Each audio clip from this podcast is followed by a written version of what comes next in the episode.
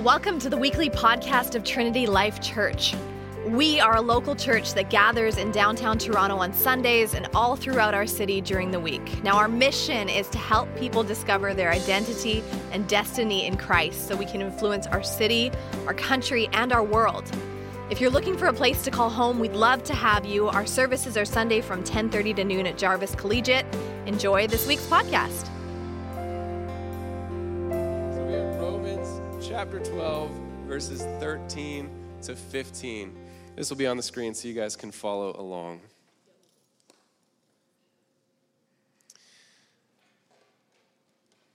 Contribute to the needs of the saints and seek to show hospitality. Bless those who persecute you. Bless and do not curse them. Rejoice with those who rejoice, and weep with those who weep. Amen. Hey guys. Let me try that one more time.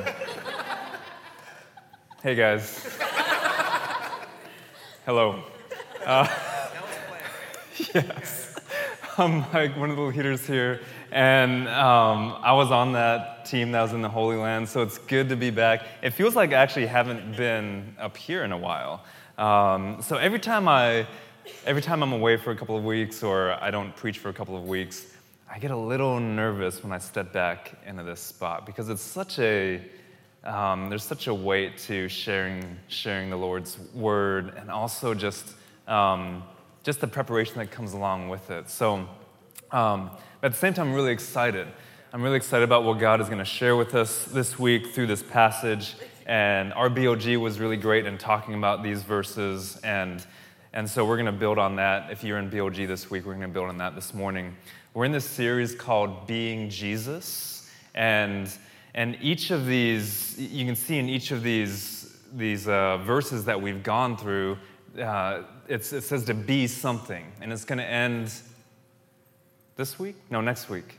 Two weeks, sorry. It's going to end in two weeks with being Jesus. And all of these topics that we've been talking about show us how Jesus was and, and how he is and how he's calling us to be. And so this morning we're talking about being generous. And, and that's why we're going to walk through these three verses on hospitality and contributing to the needs and all that. So, um, overall this year, I just want to remind you, we are, the word, our word for this year is influencer. So every sermon series is talking about influencing in some way. Like last sermon series was Meals with Jesus, right? It was called something else, wasn't it? Welcome home. Welcome home, Meals with Jesus. and, and it talks about us influencing in, in the different spheres that God has placed us in and how we can influence around the table. And just by having a meal with somebody, we went through the book of Actually, I'm, I'm, confused. What did we go through this year? Was it, it wasn't Daniel. Ruth, Ruth. It's like, was it Daniel? Was that last year? No, yeah, it was, it was Ruth, and, and we saw how we influence through relationships. This summer, just give you a little teaser for our summer series, throughout the summer, we're going through a series called The Practice of Presence, which will be all about spiritual disciplines. And, and it's talking about the practice of presence because a lot of times we, we think of spiritual disciplines as something that uh, is a task that we have to do over and over again. And yes, there is that element to it, but it's all about presence with God. And I feel like we've missed that. And actually, that does have to be practiced. Ha- we have to practice being present with God. Uh, we have to make time to be present with God. So each week, we'll go through a different spiritual discipline. And throughout the summer, different people will be speaking on, on different spiritual disciplines. So it should be really cool.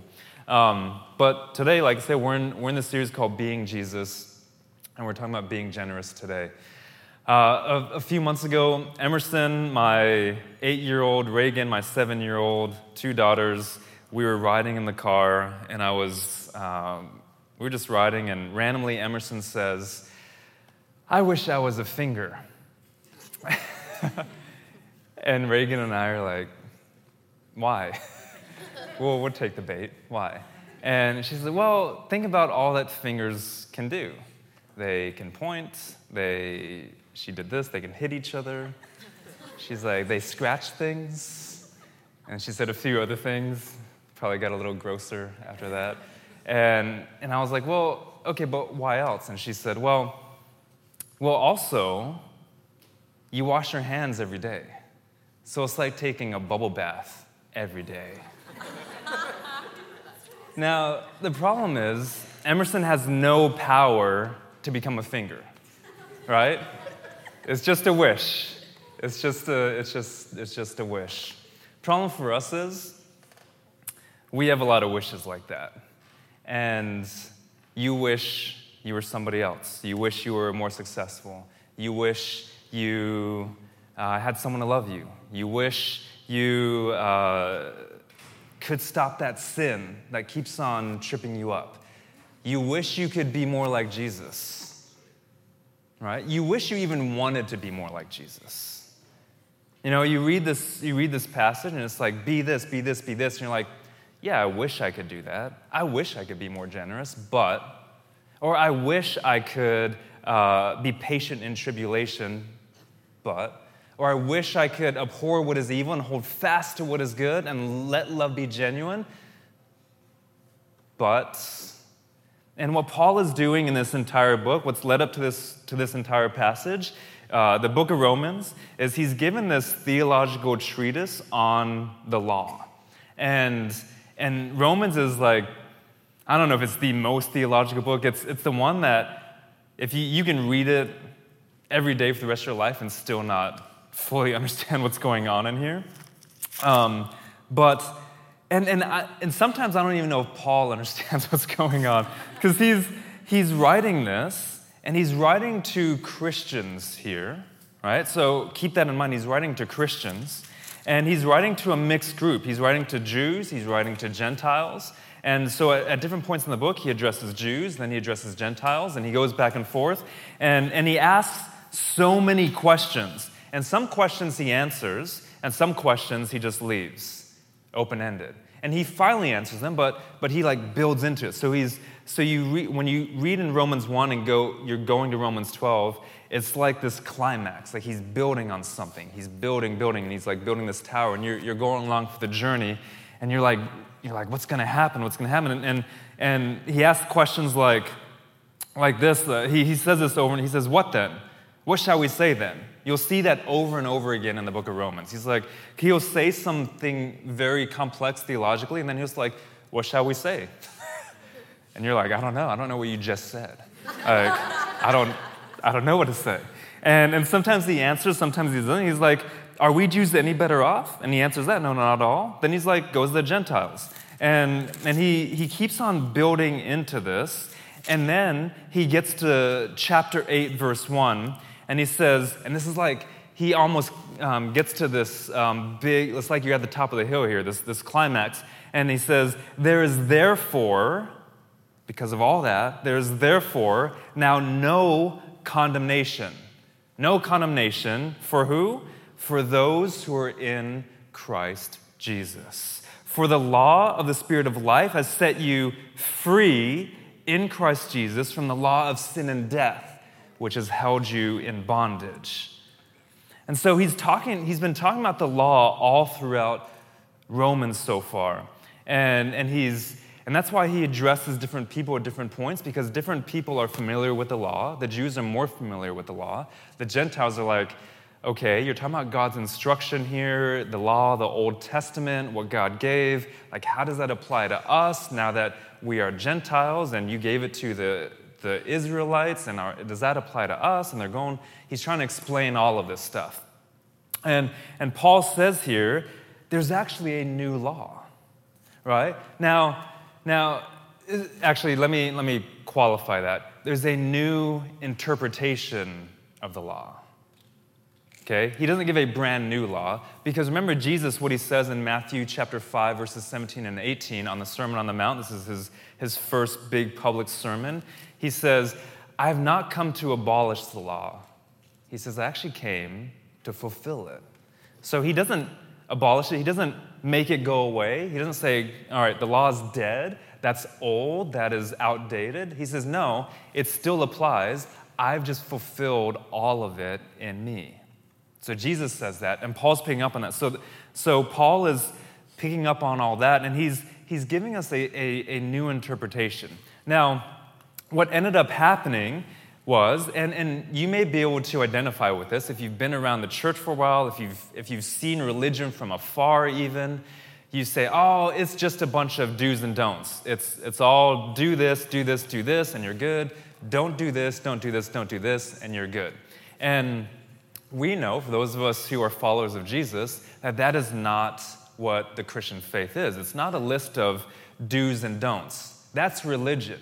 Well, that's what happened with the law. God tried to give them instruction, and, and what they did is they made it religious. They took out the relationship, right?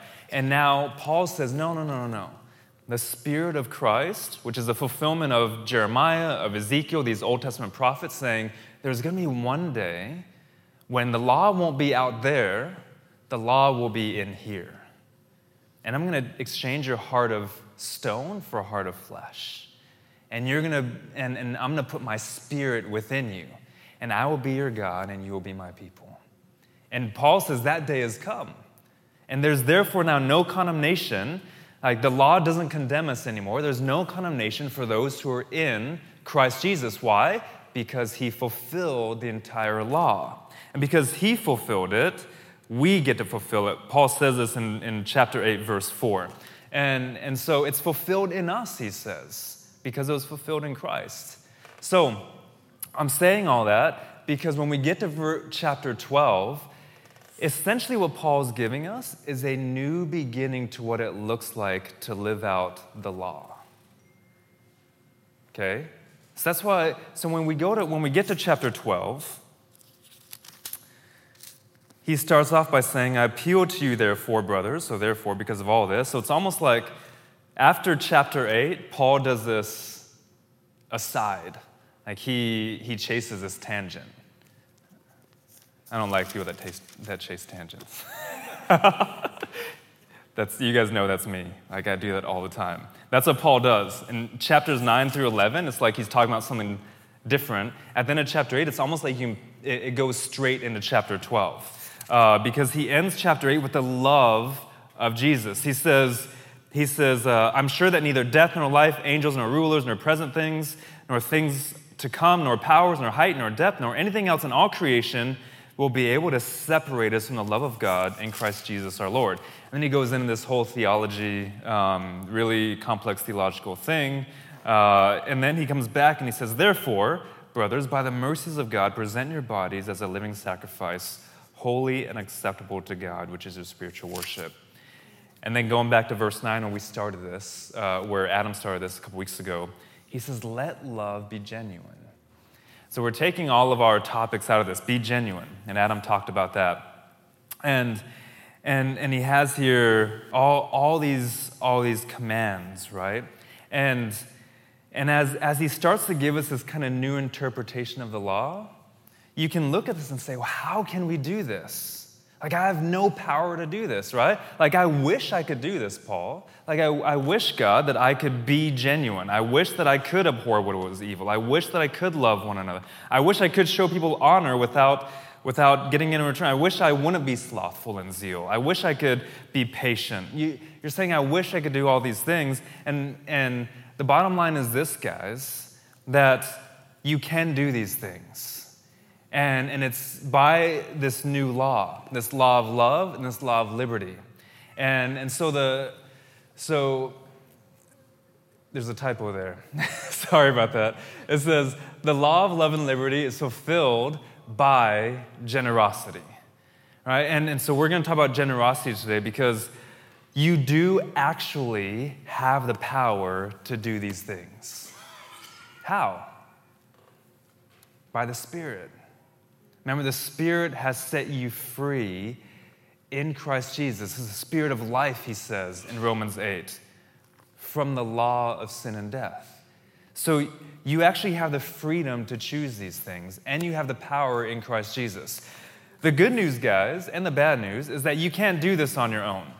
You know, we, Adam talked about last week, how is this any different from a self help psychological book? Like, be generous. Yeah, okay, that's most people can agree, especially in our culture, that that's good for everybody.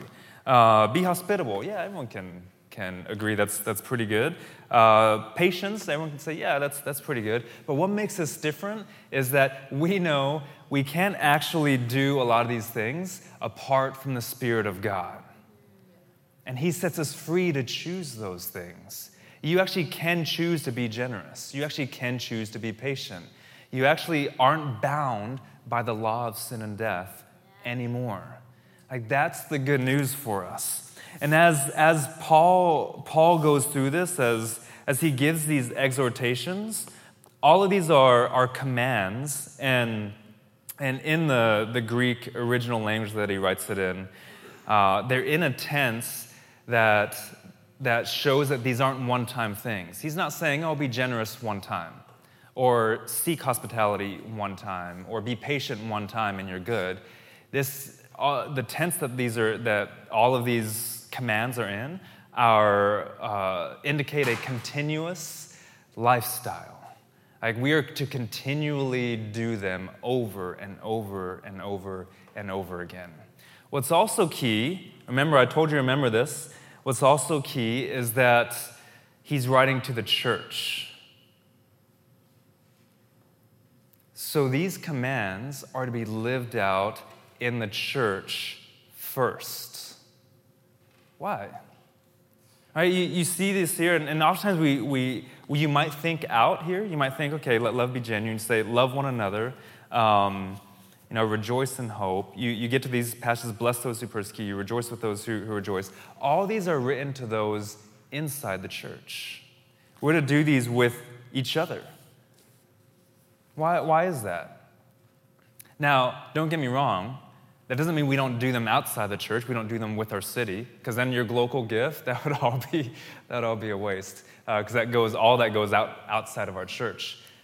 But if we can't do them here with brothers and sisters in the household of God who share the same spirit, how are we going to do them out there? And so many of you guys, you you think uh, so many of you guys it's, it's kind of weird. You, you actually can do them out there better than you can do them in here. And that's backwards. You're never going to experience genuine, true community that way. And you're always going to say, Why is the church like this? Well, you know, you're always going to have your complaints about the church. Paul says we need to start here. Because if we can't do them here, how are we going to do them out there? We're not going to do them well, and we're probably not doing them in the Spirit. We may be doing them for selfish, selfish reasons, right? We'll talk about that a little bit more. Also, through this passage, through, through verses 9 through 21 here, the, the chunk that we are focusing on in this series, uh, they get harder and harder. There's almost a progression to these commands. And, and hear me, I keep on saying commands, imperatives, because when, when you, like, just, just take a, you know, if I'm talking to one of my daughters and I say, hey, uh, don't do that, Emerson, like, I'm expecting her to choose not to do that, right? So when Paul gives us commands, he says, be genuine. Let your love be genuine. Like he's saying, it's in your power to do this. You actually can make that happen, right? Because you have the Spirit. Remember, Romans 8, you're walking with the Spirit. This is all building on on, on one another. So, these commands, guys, as we walk through these today, like know that it's in your power to do them. You have no one else to blame if these aren't working in your life. It's all on, it's all on you. Because if you're a follower of Jesus, you have the power of the Spirit within you. And, and like I said, as he goes through this, it's like it gets harder. Because you say, oh, oh, let love be genuine. like, okay, I can do that. Abhor what is evil, of course. Yeah, I don't, I don't want what's evil in my life. I want to hold fast to what is good. Yeah, I can do that.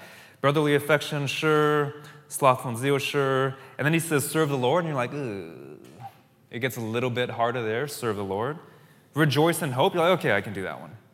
Be patient in tribulation. Uh, I, don't, I don't know about that. Uh, be constant in prayer. It gets like, it's like it's getting progressively, like you need the Spirit, right?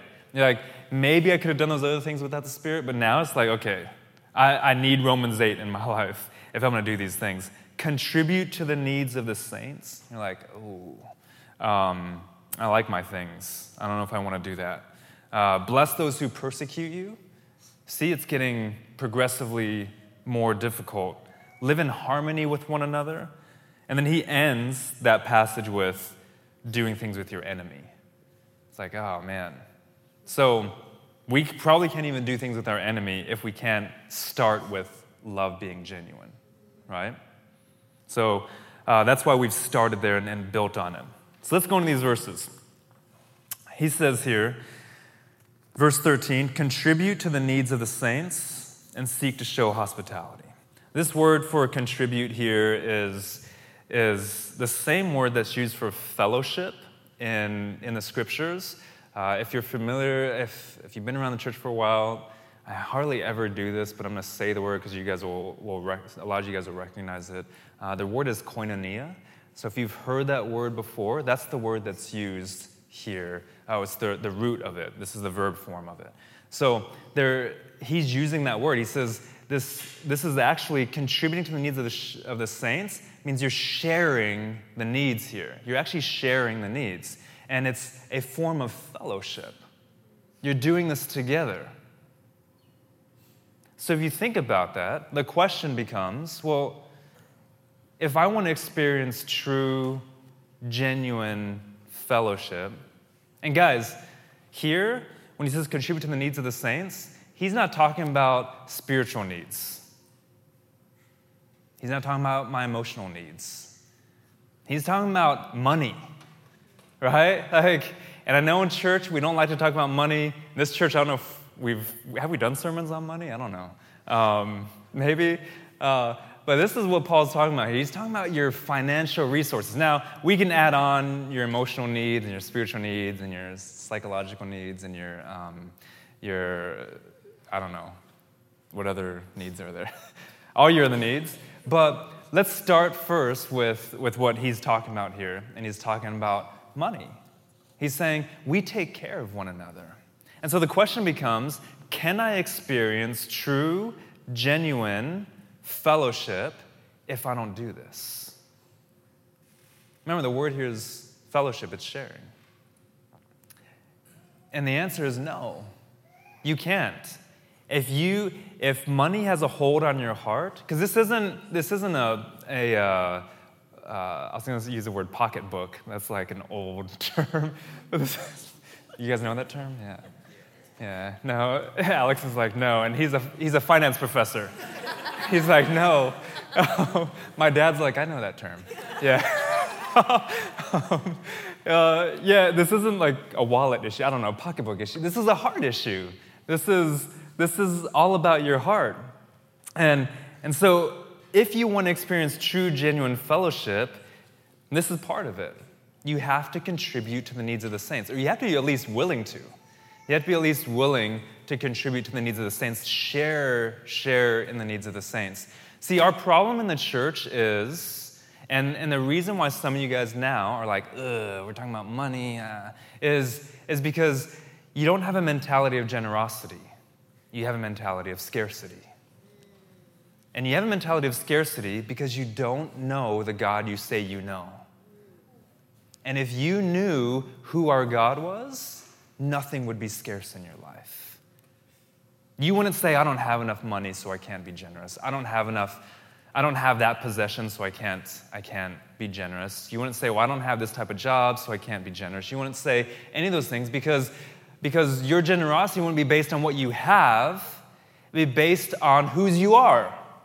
And you're God's. And He has access to infinite resources. And we in the church quench the power of the Spirit when we have a mentality of scarcity and we say, No, I can't give to that. So, right now, we're talking about a global gift. And, guys, I'm talking about this stuff, uh, but I don't know who gives and who doesn't give. Just want to make that clear. Becca can verify that. I don't have any idea who gives, who doesn't give. I don't know. I don't know, yeah, all those things. Uh, but we're talking about a global gift right now, and I don't know how much we've we've raising our global gift right now, uh, but I think it's closer to zero than it is to 10. That's pretty, that's, that's pretty bad. Think about this. If, if everybody in our church gave $20 to the global gift, we'd reach, our, we'd reach our goal easily. If everybody in our church just gave $20. Like, that's it. $20. That's like, what, four trips to Starbucks. or less. Two trips. Depends, depends what you're getting, right? If you're getting food and a coffee, that's, that's less. Um, and we're just so unwilling to give up a little creature comfort for something kingdom to advance the kingdom, right? And we're like, ah, well, I need this. I need my coffee. Um, and don't, don't get me started on that. So, uh, yeah, yeah, yeah. That's that's your drug of choice. You you can you can have it. Um, uh, but we won't go into that. So. Um, but just look at, look at what's taking away from you seeding into the kingdom in your life. And that's what you're doing. You're, we want you to seed into the kingdom, right? And Paul says that. He's like, you want to experience genuine fellowship? You want to experience the community of faith? You want to experience the abundant life? Contribute to the needs of the saints. And here's how we rationalize it, right? We say, oh, well, I contribute in other ways. Paul's not talking about that. He's talking about money. And, and if you can't if you can't open that, that means your heart will not be open. How can you, how, if you can't contribute to the needs of the saints, how can you let love be genuine? There's no way you're going to bless those who persecute you, which is the next thing, right? Like, if, if something like that has such a hold on your heart. So, I don't want you to be condemned in this moment, right? There's therefore now no condemnation for those who are in Christ Jesus. And I'm talking to the church here, so if you're not if you're not uh, a follower of Jesus, like, block out what I just said about, about money and all that. But if you're a follower of Jesus and you want genuine community, you have to step forward into this. You have to. And here's, um, yeah, I won't get into that right now.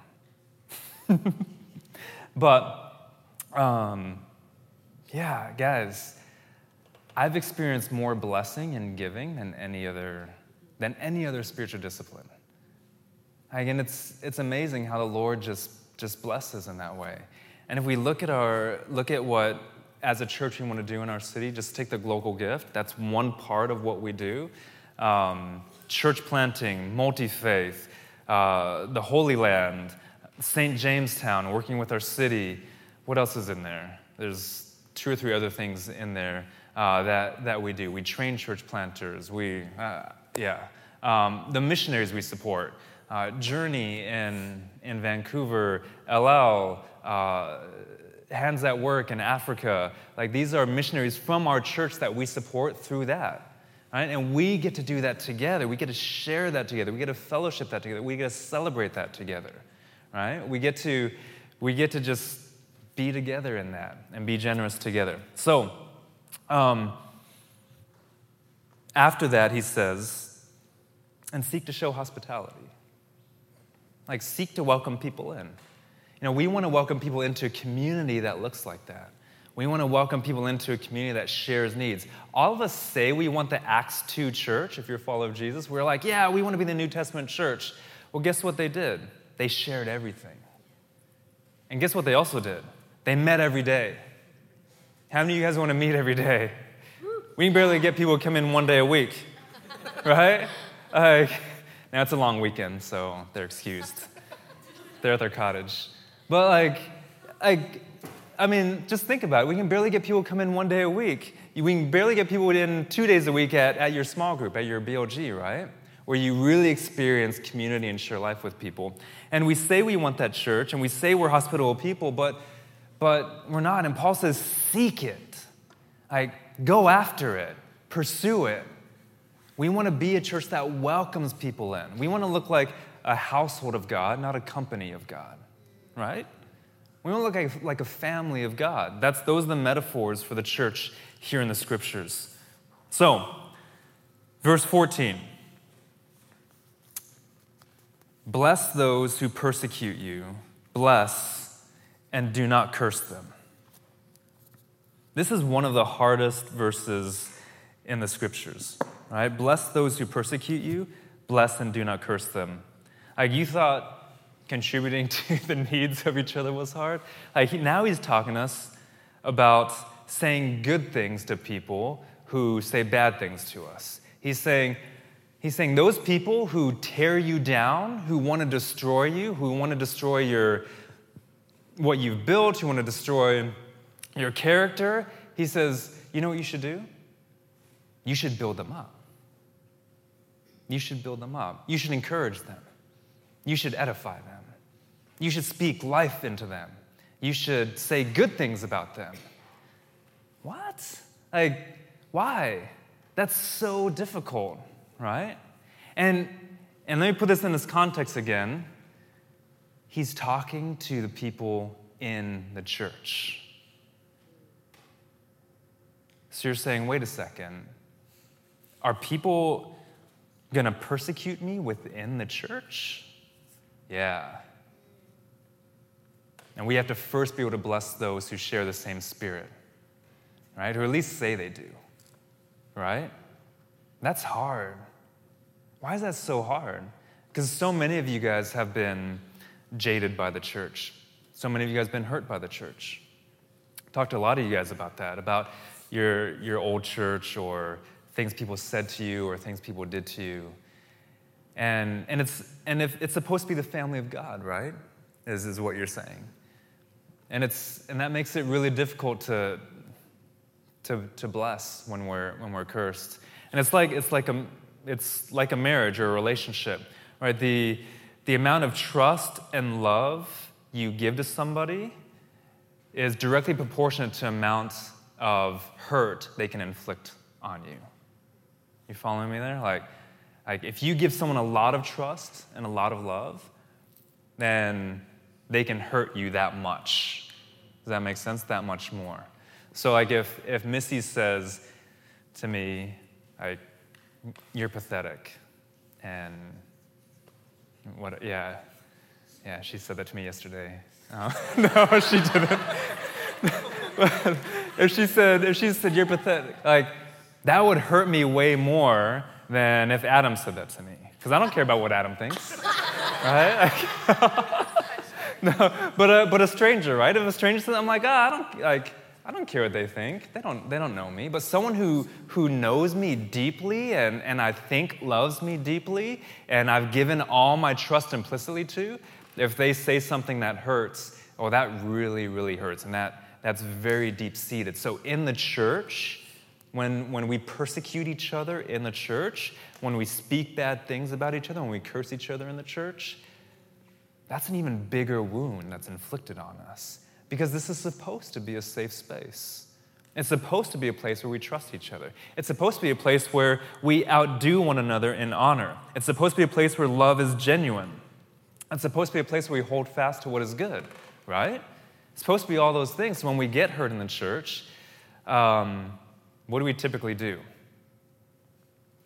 Well, we just go to another church. The church has become like a restaurant. We don't like what's on the menu, we go to another church that has a better menu.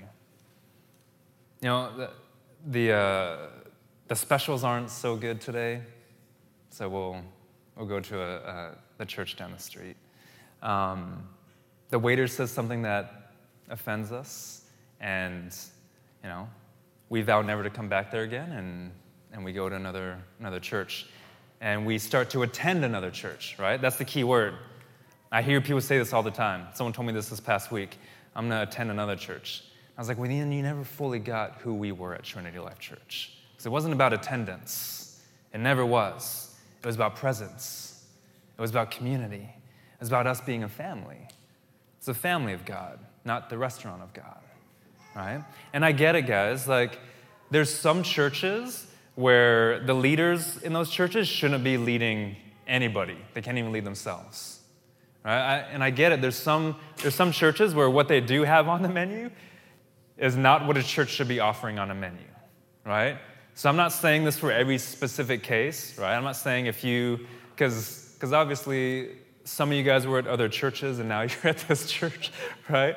Uh, I'm not saying that your reasons were bad or anything like that. Uh, I'm saying that we live in this culture of consumer Christianity now, where, where if we don't want to eat that, we'll just go eat something else over here. And we'll just consume. And it's created this culture of, of attendance and consumption where you come in and you say, well, if I don't get what I'm getting on a Sunday morning, then yeah, I'll, I'll go somewhere else. And if you're at Trinity Life Church, you hopefully by now you've realized this is a very small piece of who we are and what we do, Sunday morning is. Um, our lifeline for our churches, our lifeblood, is our small groups, is our BLGs, is what we do during the week. It's, it's how we engage in the city. It's, it's, it's a lot of out. It's how we work with organizations. It's, it's how we are in our spheres of influence and how we support each other through that throughout the week. And here we get to celebrate and we get to build culture and we get to get to talk about the Word of God in a collective environment. But this is a very small piece of, of who we are. So if your idea of church is just coming on a Sunday morning for an hour and a half, then you missed church. You missed what church was supposed to be. You missed what it is. This isn't it. Like, can you actually have genuine fellowship and community here? I mean, you can scratch the surface with a couple people, but you, you're not living out the one another lifestyle very much here. You can do it in passing sometimes here and there, especially if you're on a serve team. That's the only way I think you can actually do it, if you're serving on a Sunday. You like that? You like how I put that in there? I just thought of that. is if you're serving on a Sunday because you're on a team that's doing it together. You're loving one another. You're building one another up. You're saying, yes, we're going to lead people in worship today. We're going to, we're going to, um, we're going to point people to Jesus today. We're going to teach kids together today. We're going to make disciples together today. That's what that is. Kid City, uh, you want to be a disciple maker? That's the easiest place to start. Start with the kids. That's where I started. Start with the kids. If you can teach kids, you can teach anybody. If you can make a disciple out of a kid, you can make a disciple out of anybody because they're not like you guys. Most of you guys are still awake, paying, att- paying, paying attention. I didn't point to you. Paying attention. he looks up. Uh, most of you guys are still awake. Most, most of you guys are still are paying attention. Kids are all, they'd be all over the place right now, right? So if you can teach kids, then you can you can do that to you can teach anybody. So, um, and you can make disciples like easily there. Like they're there waiting to hear from the word of the Lord, right? So um, serve. That's that's how you're gonna. That's how how you will be part of experiencing community here. But let's go back to this. Paul says, "Bless those who persecute you. Bless and do not curse them. Bless and do not curse them." I haven't had more opportunity to do this than in ministry. And you could say, well, that's kind of sad. And it is. It's a little sad. I get criticized every week, guys. Like, I hear bad things every week. Um, someone actually said to me a couple months ago, I prophesied this against you and your church. I was like, hey, you might want to be careful there. Um, but someone actually said that to me, like a curse, right? And someone in this community, someone like I trusted and I, and I loved. And what do I say to that? How do I respond to that? How did I respond to that? You're probably wondering. I punched him in the stomach. No. uh, that's what I wanted to do. Um, so it was also in my house. And I'm like, hey, I, you might want to be careful you might want to change your statement. And it just became stronger. And I was like, okay. And I remember this passage, and I bless the person. And every time I, have I've received criticism or, or, or some sort of curse from people, I bless. And how? How can I do that? I, I actually couldn't believe the words that were coming out of my mouth that I said to this person. Like, all blessing all the Spirit. And that's the key, right? We can't do this apart from the Spirit of God that has set us free from the law of sin and death. Right? Because sin and death wants to reign in our mortal bodies, right? And sin and death wants to come out of your mouth and curse because you were cursed. And only in the spirit of life can we bless when we are cursed. It's only in the spirit of life that we can do that. And Paul calls us that. He, he actually commands us to do that. And how can we do that? Well, how did I do that to this person? Well, my love was genuine for this person. It still is. I wanted to abhor what was evil and hold fast to what was good in this person. I wanted to outdo him in brotherly affection.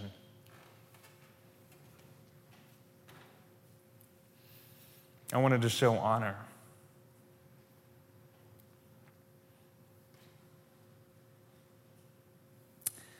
And I wanted to rejoice in hope. That there's still hope for someone who says they're a follower of Jesus. And you know what? That blesses our community as a whole. That shapes our community. When we can do that, when we can speak words of life, when someone is trying to tear you down and they're, they're, they're you know, speaking against your character, and you just bless, that has reverberations through this community that build it up, that establish us on the rock of Christ Jesus. Right? Like, and so when you are cursed, he says, bless. And if you can't do that in here with people we're still all sinful, guys, right? We're still all living in sin. The only difference between us and the world is we have the Spirit. And if you can't do that in here with people who share the same Spirit, there's no way you're going to bless people who curse you out there. There's no way. So start here. And when someone says something that offends you, because I guarantee you I'll say something that offends you. I probably said 20 things this morning that offended you. Show me the honor of coming to me and say, hey, that offended me. Can you explain what you said? Can you help me understand where you're coming from? Because you have to trust that I didn't want to offend you. You have to trust that I want the best for you. I've found when you can, I've found, I've found when you can expect the best of intentions in people you'll get the best of intentions in people. I found when you expect the worst of intentions in people, you'll most likely get the worst of intentions in people. Like it'll just play out that way. And then verse 15, he says, Rejoice with those who rejoice, weep with those who weep. This is all about community, fellowship, and unity. And guys, we're called to be generous in all of these ways. So we're called to be generous with our finances, starts out, we're called to be generous in hospitality. We're to be generous with blessing and building each other up, but also with rejoicing and with weeping. We're to be generous with that. And, and here it's not about, it's not necessarily about uh, emotions, it's not necessarily about empathy, even, although those things come along with it. The starting place is unity. How do you rejoice with those who rejoice? You share the same values. I'm rejoicing over this because, and you're rejoicing over this because we both count them as instances to be rejoicing over. This makes you weep, and this makes me weep because we share the same value. That's why we're both weeping, right? Now, we can go into empathy as well and say, well, if someone's if someone else is weeping, then, then I should try to empathize and, and, weep. But that seems a little coerced and forced, doesn't it? Have you ever tried to force empathy? It, it, it just doesn't work. I have very little empathy. Um, my empathy like is like in a thimble. Like it's, and I've prayed to God for, for more of this, and I've realized I can't force it. I actually have to share the same values with people in order to empathize with them. That's the beauty of, of what Paul is talking about with, with fellowship and with sharing. As when we share, we start with, you know, we're starting with the, he starts with finances here, but, but, we're also talking about sharing other things, right? We are talking about sharing emotions. We are talking about sharing um, uh, spiritual needs and, and all these other needs, right? So when we start, uh, or when, when we can do that, we, can, we will rejoice with those who rejoice. It'll just be natural for us to do that. When we'll weep with those who weep, it'll just be natural for us to do that. We won't have to force empathy there. So it's all about unity here. And, and so what do we do with this? As a church, what, what do we do? Um, well, it's all in our topics. We, we be transformed, we want to be generous, uh, we want to be fervent, we want to be gen- genuine, um, all in the hopes of being Jesus, all in the hopes of, of looking more like Jesus. And Jesus did all of these things.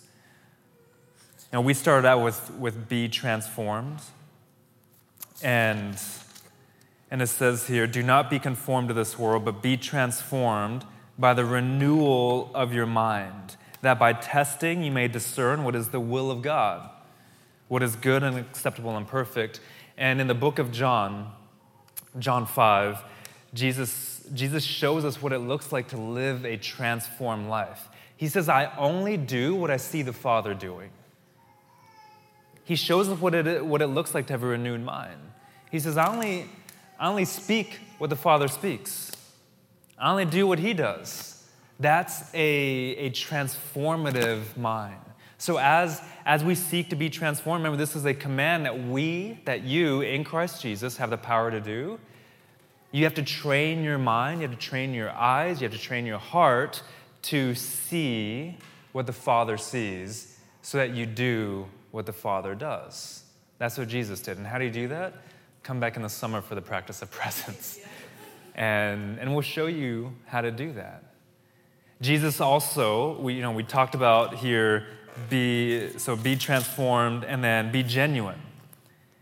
And Jesus is that. We see him rejoice with those who rejoice. We see him weep with those who weep. In, in John chapter 11, he does this at Lazarus' tomb. And he, he uh, weeps because, like, guys, he, see, he knows Lazarus is dead. He's known he's been dead for days. And he hesitated to go. And he gets there, and they're like, Where were you, Jesus? Why didn't you show up? And he's like, I'm here now. they're like, So what? He's dead. Like Lazarus is in the grave, he's been in the grave for days. And Jesus weeps with them. Even though he knows he's about to raise him from the dead, he still weeps with them. And then he celebrates with them when Lazarus emerges from the tomb after Jesus calls him out.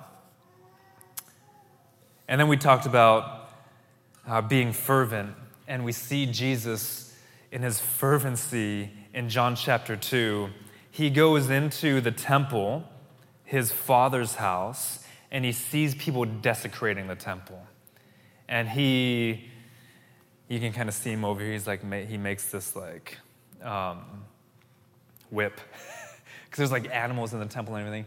And he just starts to like get everybody out of the temple. He gets the animals out. He overturns tables. People are selling things in the temple.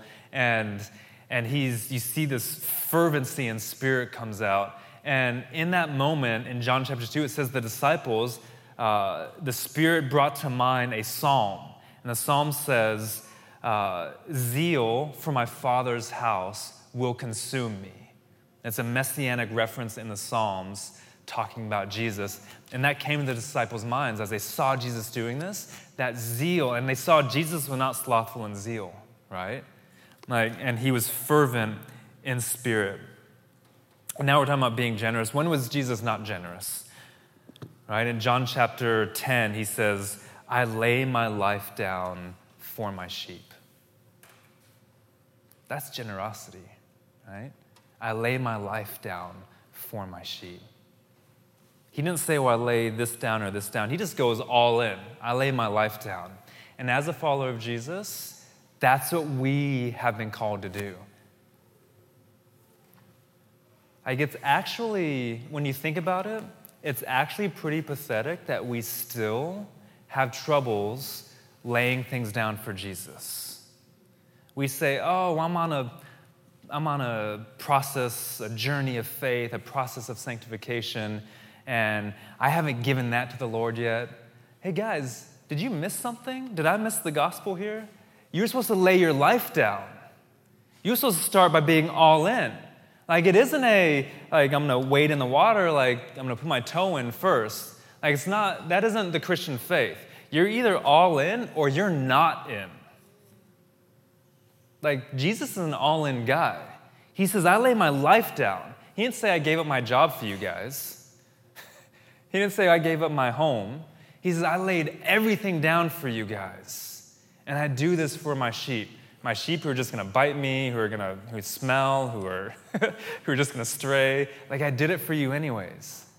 And guys, we have a model of Jesus on the cross and in the resurrection giving everything up for us.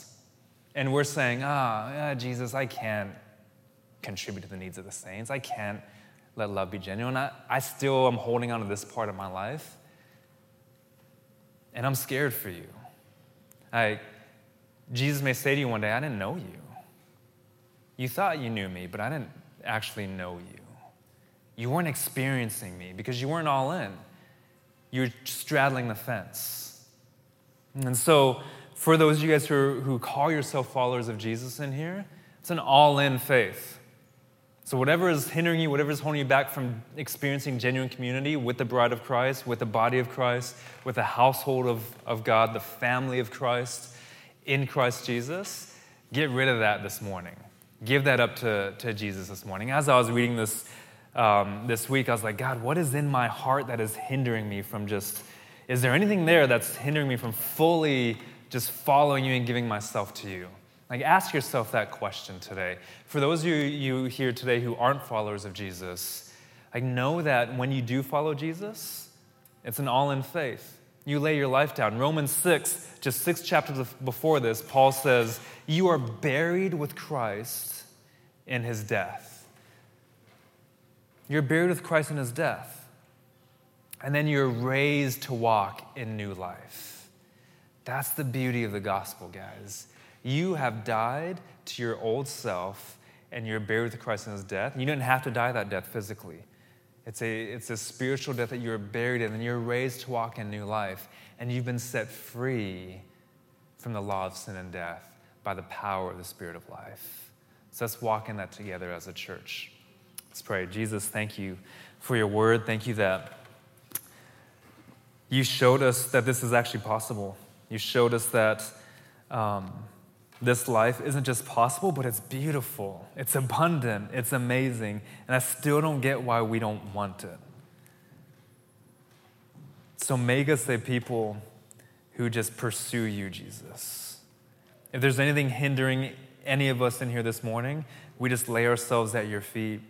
We want to give it over to you with open hands and ask that you would do your work in our hearts by the power of your Spirit. And I just want to say together that we want to choose to let love be genuine. We want to choose to be transformed. We want to choose to uh, be generous and be fervent in spirit. So, Father, give us, uh, give us your spirit, fill us with your spirit as we go in this response time, that we would choose those things for your glory and your name's sake. In your name, amen. If you want to know more about the TLC community, check out trinitylife.ca or you can find us on Facebook. Of course, we'd way rather meet you in person, so we hope to see you at a service soon.